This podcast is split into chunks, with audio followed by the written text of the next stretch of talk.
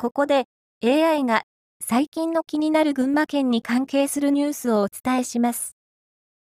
一つ目です。前橋市の中心市街地再開発をめぐり、移転予定の市立図書館新本館について、市は商業施設やオフィスとの複合施設として作る基本計画案を示しました。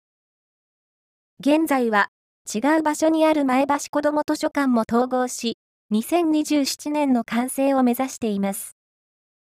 二つ目です。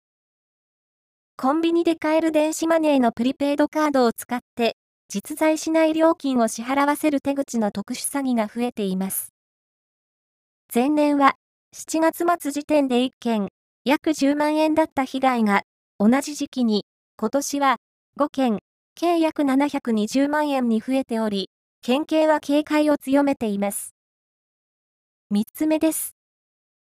群馬県内有数の産地として知られる前橋市下大島町で、梨の収穫がピークを迎えています。